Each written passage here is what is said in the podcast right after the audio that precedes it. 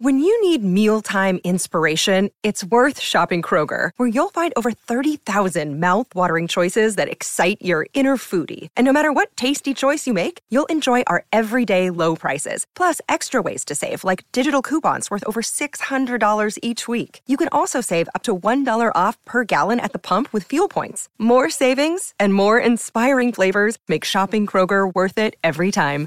Kroger, fresh for everyone. Fuel restrictions apply. Hi, this is Bill Hayes. And Susan Seaforth Hayes from Days of Our Lives.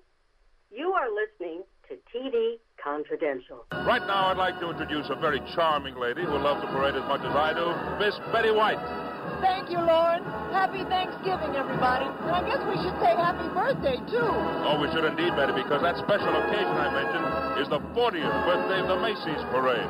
And to celebrate, the world's largest store has lined up the world's most super sensational 40th anniversary parade. Super sensational is right. More great marching bands than ever before, more high-flying balloons, more stars, more floats. More smiling faces than I've ever seen in one morning. Ed Robertson with a clip from the November 27th, 1969 broadcast of the Macy's Thanksgiving Day Parade featuring Lorne Greene and Betty White. You can hear that clip in its entirety at Archival Television Audio, atvaudio.com. We thank Phil Grace for making that clip available as part of our tribute to Betty White this week. In the meantime, reminder that Mary Tyler Moore Show historian Jennifer Armstrong and Golden Girls historian Jim Colucci will both join us in our second hour as we continue our special program length tribute to Betty White. Betty White passed away Friday, December 31st at the age of 99, just a few days short of her 100th birthday. We hope you stay tuned for that. In the meantime, Greg Ehrbar is with us for a special Betty White centric edition of the DVD and streaming report. Greg, of course, you can read uh, twice a month cartoonresearch.com as well as Greg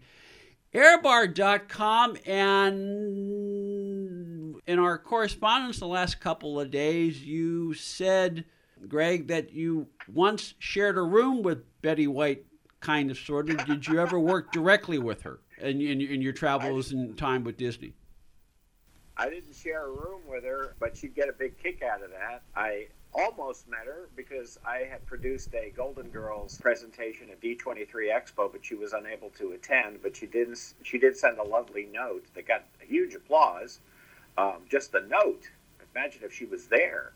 Um, and I was in a a lavish Disney spectacle special with her but I was nowhere near where she was because she and Bea Arthur hosted the Walt Disney World 50th anniversary special, and I was in the crowd. So uh, I can safely say that Betty White and I shared thousands of people apart. So she was, she and I were in the crowd together. I and my father and mother and sister were uh, somewhere in this in the shot. Uh, you can see us possibly in the the wonderful sequence with Ray Charles. I'm sure this is somewhere on the internet, and um, where he's on this riser. It was incredible in Town Square, playing, and also in the scene where the Monkees were playing in Adventureland. You could see my sister very well because she's wearing red, and Peter Tork was right next to her. They were shot from several vantage points, appearing in the um, balcony and then appearing in the crowd, and it was very monkey-like and Peter was right next to uh, my sister. And he said, "Do you mind if I touch you?" You know, because he was right next to her. And she said, "Of course." And it was and it aired on her birthday, so it was like her the greatest birthday present you could ever have is be on the air with the Monkees and all her friends were calling. But uh, they were the hosts of that, so that was my the closest personally. Greg Ehrbar is with us. There was an issue with Greg's sound. The first part of the segment, we've just made the adjustment, so we apologize for the technical difficulty, but Greg is now coming in loud and clear. This is one of those uh, situations where what could be said about Betty White that hasn't been said already, and so I thought, well, I remember when she was selling Marzetti fresh salad and coleslaw dressings that you could only buy in your grocer's fresh salad case because it was so fresh that it would go bad if they just sold it on the shelf. And of course, she was right because they were they cost a little more, but they were worth it. I mean, I'm sure nobody's come up with Marzetti yet, and all of the thousands of reminiscences. I think you have staked a claim in Betty Whiteness, Greg. But uh, the now my, my my question is: Was that a filmed commercial that she did? Was that a local commercial that she did, or was, or, or would that have been like a live spot that she did in the course of say? Hosting the Macy's Thanksgiving Day Parade or the Rose Bowl Parade, which is a part of Betty White's broadcasting career that is often overlooked because of her work on the Mary Tyler Moore Show and the Golden Girls not in Cleveland. Oh no, I, I didn't actually do that commercial, but I remember it airing frequently in the late '70s. To me, Betty White was the Macy's parade. That was the Betty that I knew growing up. Betty White, not everyone remembers uh, as the person that she became, that she started to spoof on the Mary Tyler Moore show. The reason that she was hired to play Sue Ann Nivens is because the character was a satire of Betty White. And they said, Do you think she'd play it? And she jumped at the chance. And she played it so flawlessly. But people what people didn't realize is that she had also been an actress for many, many years, and that she could play both parts the on camera Sue Ann and the face of Sue Ann Nivens, and then the dark side of Sue Ann Nivens. And that's how brilliant she was. But what we all knew was the Betty White who appeared on game shows and who hosted parades. And there is an iconic shot that's that's all over with her and Lorne Greene and uh, over by Macy's calling the parade. And that's something that I have a lot of experience with because we've talked about Regis Philbin and Joan Lunden and how difficult it is to do what they do. And that's the kind of pro that she was because to do that sort of thing, to, to be on your toes, that goes all the way back to her experience working on the Al Jarvis show every day, four, five, six hours, filling time, talking endlessly, uh, introducing, uh, just knowing what to say. And that's what trained her for what she was able to do later to be put in any situation and always be on time, always be prepared, and also being ready when something went wrong. Somebody mentioned uh, in Ken Levine's column today, someone was asking him the question about guest actors on sitcoms. How are they treated? And he said on all the shows he wrote, they were always treated wonderfully. But on some of the shows that he worked on that he, he didn't do regularly, so in other words, not the shows he did like Cheers and MASH and, and Frasier, but other shows he did like uh, day jobs on, they weren't always treated well. They were shunned. They were treated like strangers. And somebody wrote a comment saying, Betty White was the only person on the show I think they worked on that came up to them and said, Are you comfortable? Welcome? That kind of thing. Personally, though I never met her, she and Jack Benny are the models for how to be as people and how to be as professionals. Jack Benny, in that he always made everybody, gave everybody the chance to be better than him and it was the best for him, which I don't see enough of, and it's getting less and less of. It's like that insecurity of if they're better than me, then they're a threat to me. No, that's not true. If they're better than you, let them be. Let them thrive. It makes you better. How stupid can you be to be threatened by that? And the, the what Betty White did is she wouldn't have worked as much as she was if she wasn't a constant pleasure every time she was on a set if she wasn't always June Foray was like that. She was always early. That's the question between why do you hire someone and why do you think twice about it? Because they're going to deliver, they're going to deliver well, they're going to they're going to give you always the best. But they're also going to be just a joy to have around. Greg Ehrbar is with us, sharing a few uh, thoughts on the passing of Betty White, Betty White television icon, television institution. Betty White passed away Friday, December 31st at the age of 99, 17 days shy of what would have been her 100th birthday. But for all, uh, as far as I'm concerned, she was a 100, and her career spanned the you know, past century of entertainment and pretty much the entire history of television. Stay with us, folks. We'll be right back. You mentioned June Foray a little bit, a little while ago.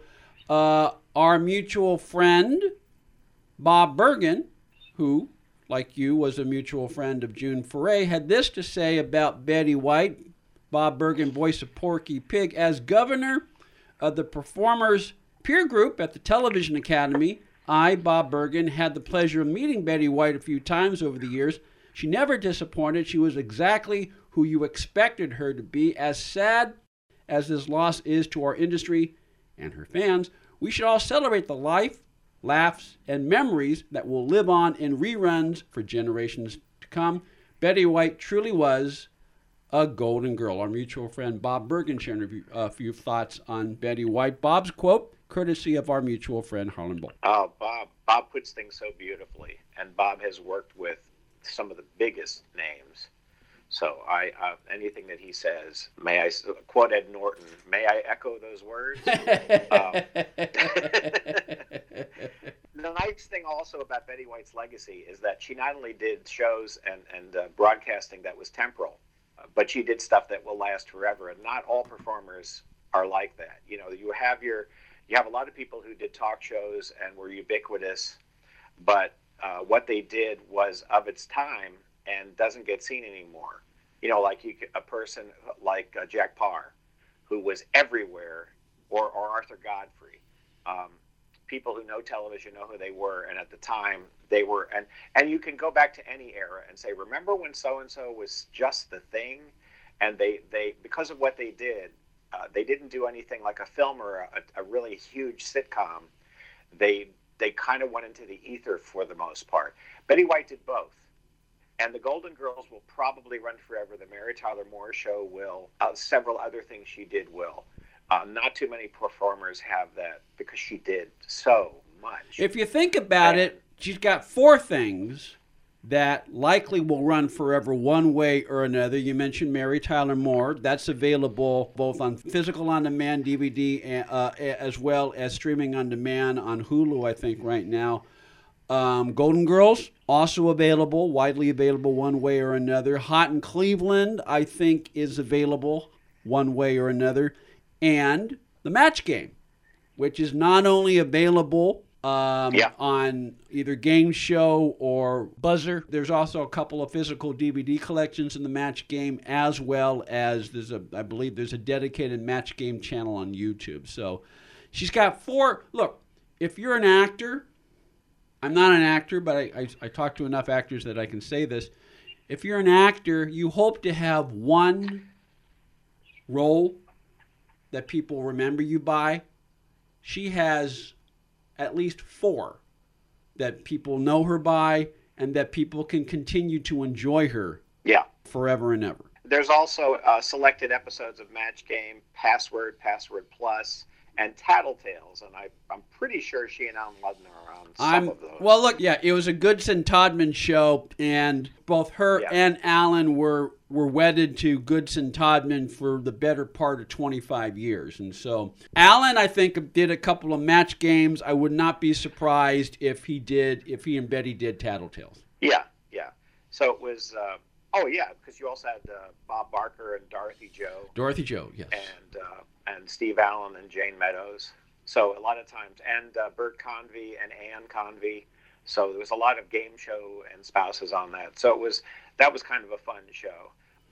You could throw a rock and find something to watch with Betty White on it pretty easily, and you've got to be careful with purchasing the the physical media now because it's sort of like COVID Lysol. You know, there are some people who are trying to um, jack up prices, but you can find reasonable prices online for the stuff as well of, of the various sitcoms. Um, the newer stuff is, is fairly reasonable. Hot in Cleveland and uh, Golden Girls are available. Um, Hot in Cleveland's a complete set. Golden Girls is separate. Mary Tyler Moore was discontinued, but they still sell the individual uh, seasons.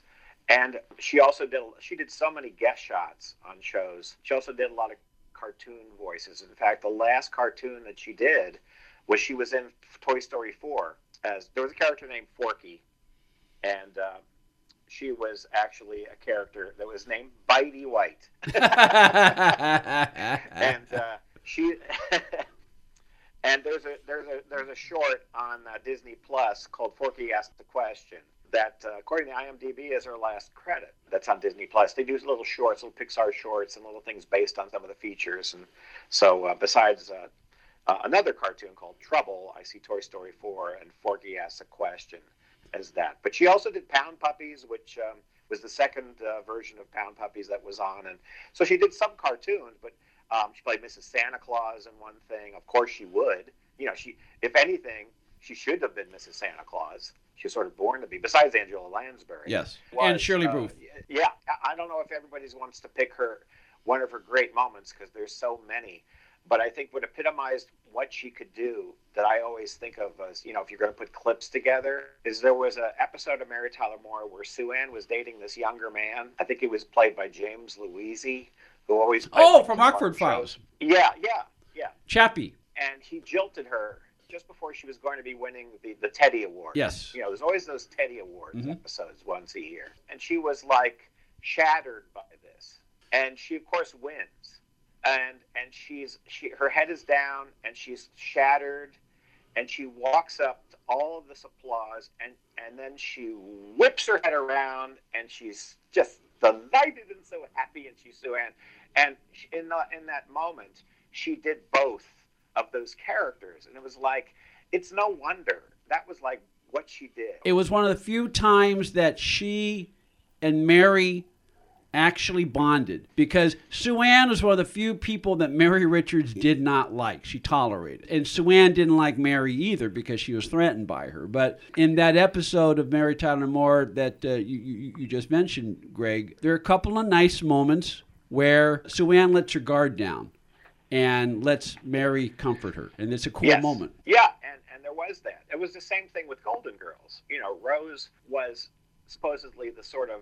It took her about two minutes to get what everyone else was saying, and then she would go into the fabulous Saint Olaf stories. And, you know, uh, strangely, and, and my wife Suzanne was kind of felt bad, but on my Christmas stocking, I got a little one of those little cans of mints, and it was a Golden Girls Saint Olaf mint with a picture of Betty White on it. And that was only a few days before she passed. Wow. And Suzanne said, Wow, that's a little strange. she says, I'm so sorry.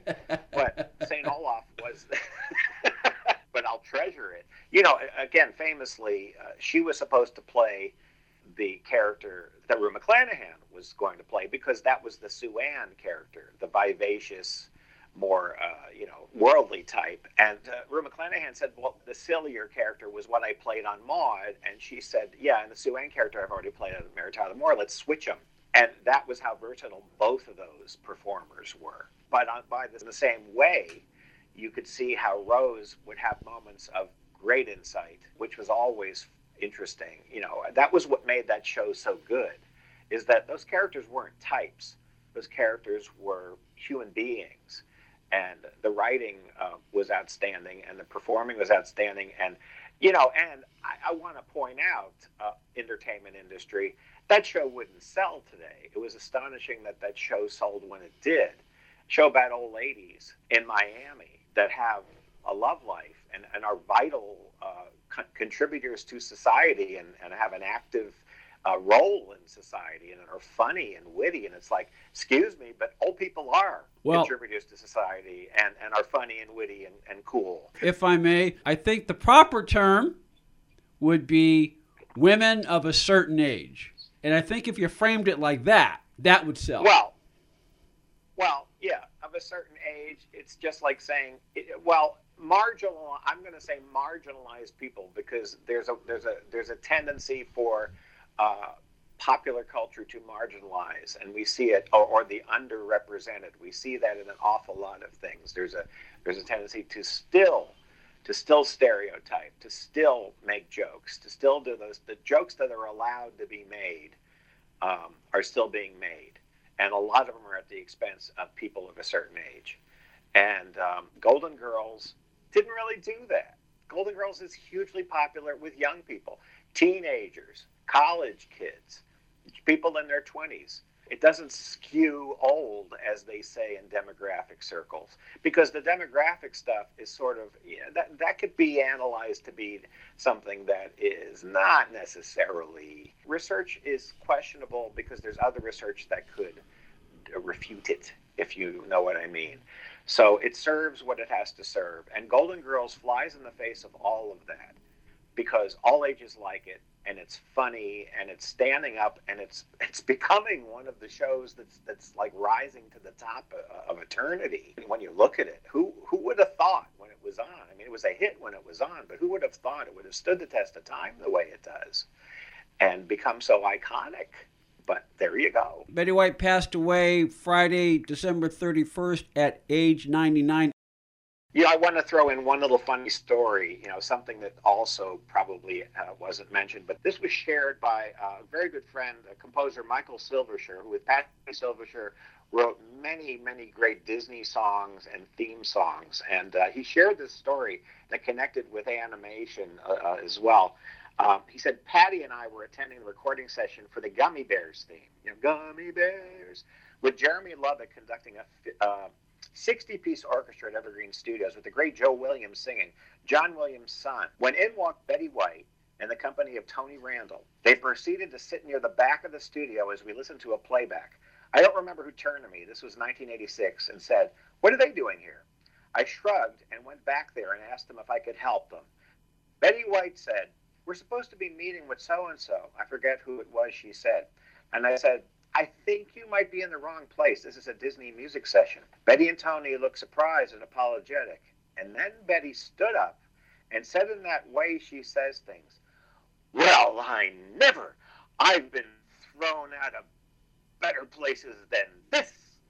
And we all cracked up as she mocked stormed out of the studio with a very amused Tony, who never said a single word that was our experience with Betty White, and I've never forgotten how perfect her timing was, and how absolutely hilarious the moment was. She was one of a kind. We will all miss you, Betty. And of so course, if you ever watch or listen to the Gummi Bears theme again, Betty White was there. and of course, one other thing that we can enjoy Betty White on with uh, is the classic episode of The Odd Couple, which is available both as part of the complete series set and available in various forms on YouTube. The famous password episode, which Jack Klugman said to me on our program was his favorite episode of all the odd couples and it's it's a classic. And and Betty and Alan are pretty much straight they're the straight men on that episode but they're both very very funny. Yes and very and very very good. And that's another uh, hallmark of pros is that Betty stood back and was not the funny one she was the straight person. And boy you know uh, you want to see something really funny you must see that show. And if you've seen it before watch it again we need to laugh. That's a funny, funny episode. I was just, I'm glad you brought that up because that is so, so funny. Betty White passed away Friday, December 31st at age 99. Any final thoughts, Greg? Uh, I want to say that, like I was saying, Betty White is for all ages. She's done stuff for all ages. She never stopped being somebody who could be hip for the hip and nice for the nice and sweet for the sweet. I mean, let's encourage. You know, there's always a, a, a sentence that that applies to someone we've lost. They don't. There'll never be another one. They don't make them like that anymore, uh, and all of that. I I think that's true because she was an original, but I do think there are people uh, of all ages out there. I think what should be encouraged is people like that who are out there, and not not so eh, because there are versatile, wonderful talents out there. Let's let's find more Betty Whites and get them and get them more attention because look at the treasure trove that she gave us.